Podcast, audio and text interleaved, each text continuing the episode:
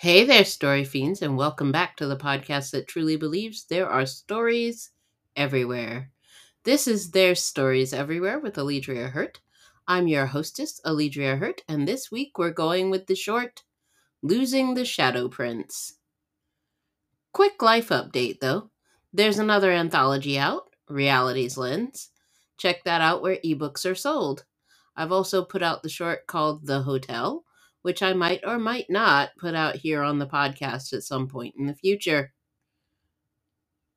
Losing the Shadow Prince is a short having to do with the aftermath of the final fight between the light and the dark, and those who are deeply affected by it.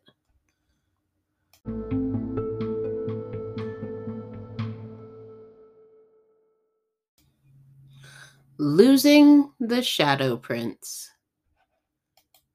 The room filled with blinding light. Shadow creatures by the hundreds disintegrated from around the party of adventurers. None of them expected what came next, however. A woman descended from the light into the room, the Shadow King still standing before his throne. He did not look bowed by the loss of his creatures as the light started to fade to something more humanly tolerable.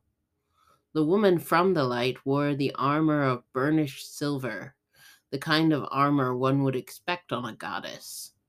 On one arm, she wore a shield bright as a mirror, and in her other hand, a spear that was a shaft of lightning. The Shadow King brought forth his own blade, a light sucking blade of pure, unadulterated darkness. A moment later, they went to battle. The adventurers watched as the pair of celestial beings, one of light and the other of darkness, went to battle against one another. There was little they could hope to do. In fact, they withdrew to the edges of the room as the clash began to bring down pillars with their combined strength, creating shock waves of power through the much too small space, in spite of its cavernous size.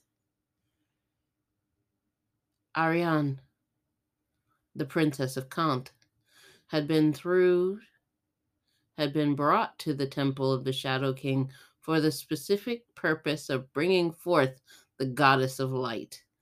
Not that she had wanted to come. The idea of being dirty and tired all the time did not appeal to her, and this was far from her own kingdom. So far, in fact, she had at first thought this place didn't truly exist. It seemed nothing more than a reality on a scroll for her. Yet there she huddled at the edge of the Shadow King's cavernous throne room, waiting for something to happen which might very well mean her death.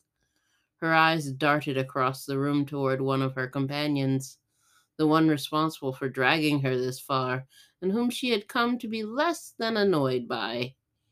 Iran. Iran huddled not far away from her, but wasn't looking at her. He stared unabashedly at the fight, his thoughts far away, she didn't doubt. He came from a place the Shadow King had annexed years prior and turned many of those who lived there into shadow creatures. Iran had fought his way to Kant out of sheer desperation to bring an end to the Shadow King's reign of terror over the place where he lived. It had been his life's work. With them, another companion, was the son of the Shadow King himself, Marwin. Marwin stood, his face a mask of pure greed, as he watched the two celestials battle it out. He wanted his father's throne, and his father's power, which were denied to him so long as the king lived.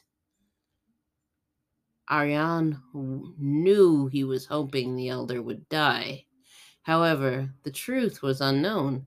Could the Shadow King, a creature of darkness made man, actually die? Or would he continue on regardless of this fight? The goddess of light, Palven, would continue on regardless of the outcome of this, so the Shadow King might well do the same. though he may be banished from the world of men. If he was, then there was a good chance that Marwan would attempt to take the throne and continue the reign. Arian had told Iran of this many times, but he still trusted Marwan with his life, perhaps because the pair were bonded together, bonded together by their choice to fight against the Shadow King and their love for one another. Arian cared for Iran, but knew better than to try and get between the two others. They were as one on many things and capable of coming to an accord on most others. One of the pillars holding up the far ceiling crumbled as the Shadow King thundered through it. Palven, not far behind, attempting to drive her spear through his defenses. It was a fight to the possible banishment for the pair, but for the humans who were caught in the room with them, it was a life or death fight. Trapped as they were by the bolted doors, they had no choice but to wait out the battle for its final conclusion. Ariane knew that the end would come soon as Palven once more drew away to the height, becoming a star in her vision before descending as a bolt of lightning upon her throw upon her foe.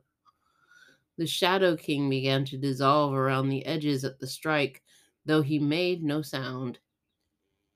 He had said nothing in the entirety of the battle, but in his final moments, he called a name in the old tongue. Ariane knew he called his son, though she did not know why.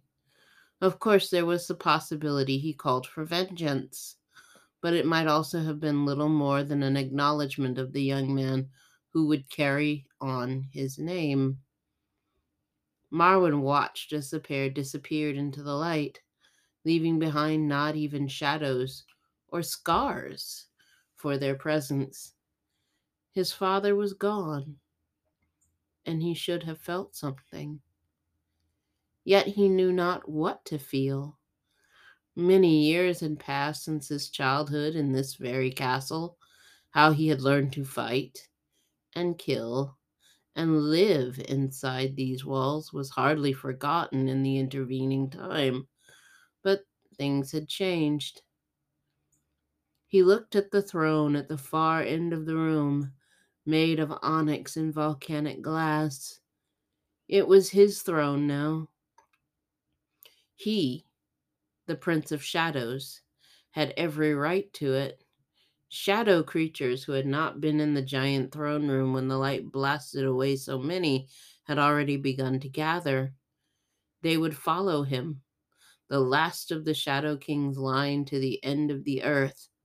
He would be able to do whatever he pleased so long as he carried on the behest of the crown. Iran got up from where he had huddled, surveying the damage to the room with uneasy eyes. He looked from the princess to Marwin and seemed to consider something painful with the way thunderclouds rolled across his face as he looked at his lover. Ariane stood up and approached the edge of the room, where she was confronted by a shadow creature, all teeth and darkness. Ah, she said, what do we do now? The question crossed the room to the two young men, one who knew what he would do next, the other uncertain. Marwin made a gesture and said two words in the shade speech which the shadow creatures would understand, and even Ariane understood some of it. He called for them to hold. All around them, the growing number of shadow creatures stilled, coming to rest in positions contorted to their kind. Shade speech could control them easily. But Ariane had to wonder why Marwin hadn't simply banished them from the room. Certainly, there was danger in allowing them to stay around. especially since they were intent, undoubtedly, on avenging their king. Marwin, whom Iran watched carefully, stepped toward the throne, crossing the room slowly but strongly, a tide of feeling going with him. How long had he desired to sit on that throne, he wondered. How long ago had he conceived of the idea that one day he would be the power over the entire land? How long? It had been longer than he remembered, truthfully, the needy desire so old as him. Iran watched his lover approach the throne, mount the stairs, and then sit, the throne so massive it seemed to swallow the man whole. Iran brought his sword to the ready. Aryan felt the shift in the air as Marwan sat upon the throne. Hundreds of bright red eyes, shadow creature eyes, went to him. Aryan knew there was a chance, a strong one. They were going to have to fight their way out of the throne room, and it was going to be the end of a relationship. Iran and Marwan's. Even if they made it out alive, she would be stuck with a shell of a man. Part of her hoped they didn't have to fight. Marwin had an opportunity not to make them. He could simply allow them to leave. My love, Marwan addressed Iran. Join me. Iran, his face contorted with pain, looked at the man on the throne and said simply, No.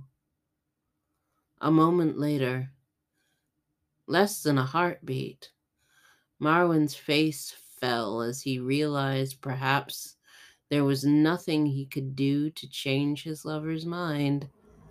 The two men, as Aryan knew, had been through a great deal together, first with Marwin escaping from his father's influence, and then Iran seeking out Aryan as the one who could bring forth the goddess of light, Palvan.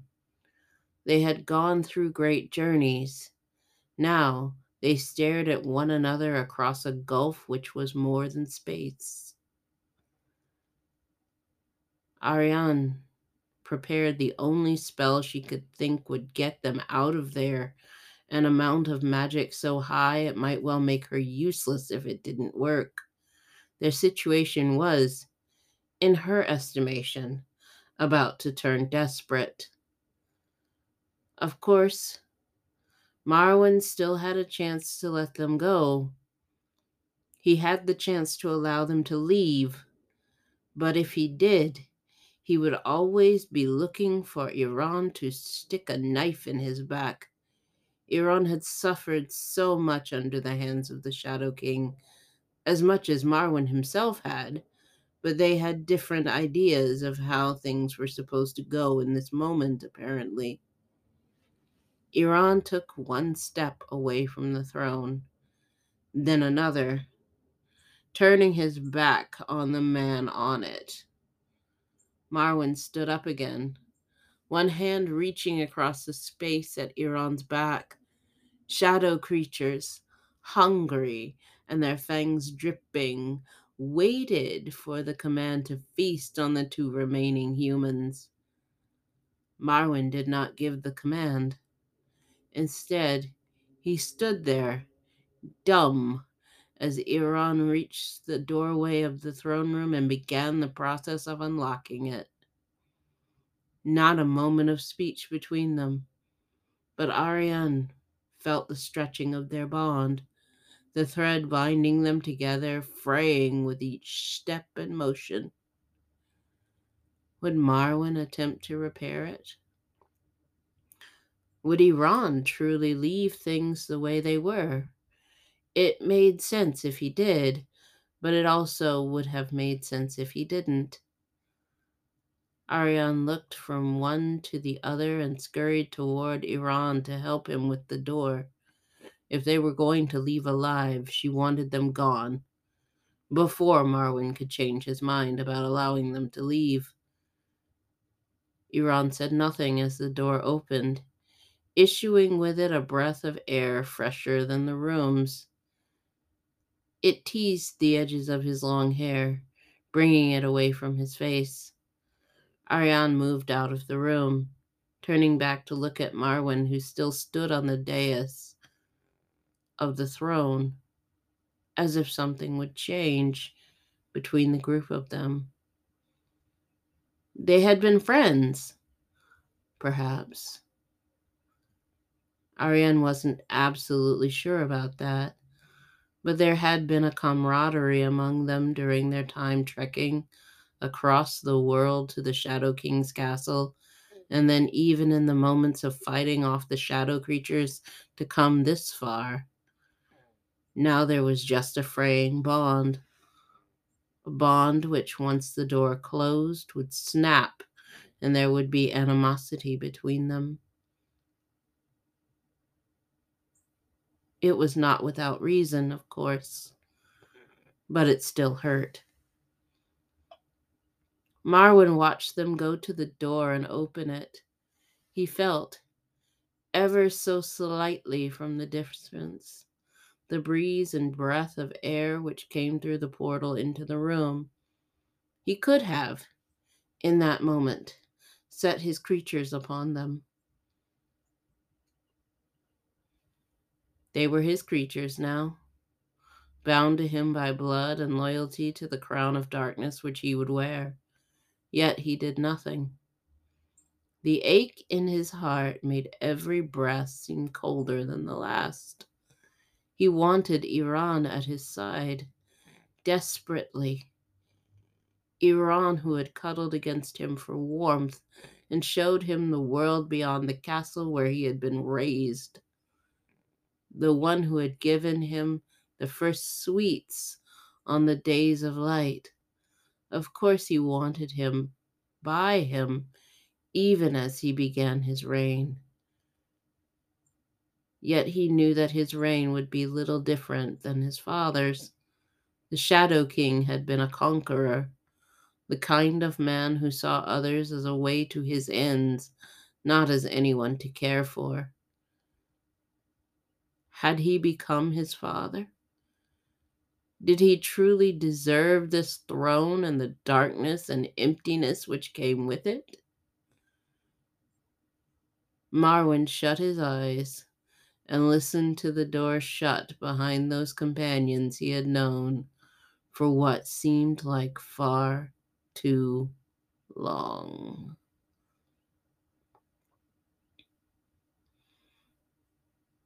Ariane and Iran camped at the edge of the castle grounds, aware of the emptiness of Marwin's presence. Iran hadn't said anything in the time since they had left the throne room and appeared to be disinterested in saying anything at all in truth. It was Ariane who attempted to break the frozen bond between the two of them and the one they left behind. Marwyn don't say his name, Iran snapped. Never again. He continued in a calmer tone, which said everything she truly needed to know about his thoughts. Iran, Ariane said, what are we going to do? I don't know.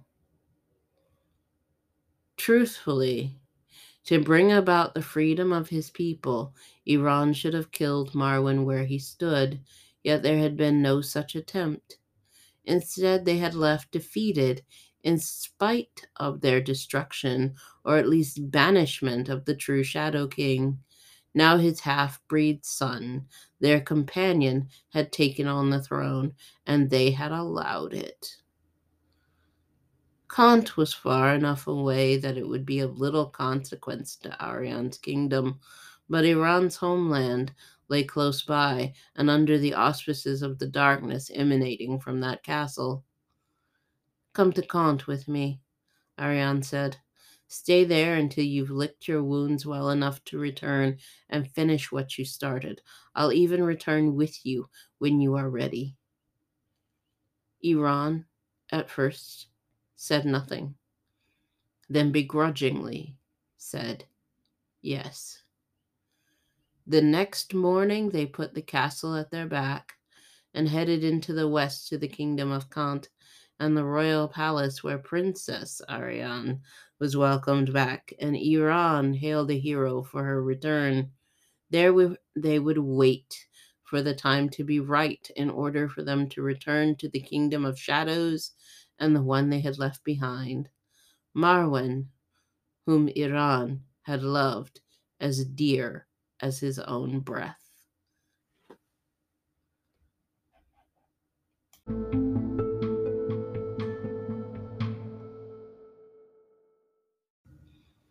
Well, there you have it, Story Fiends.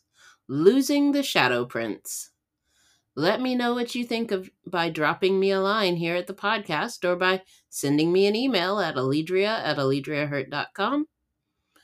Beyond that, always remember to kiss the ones you love, rock the life you want, and happy reading.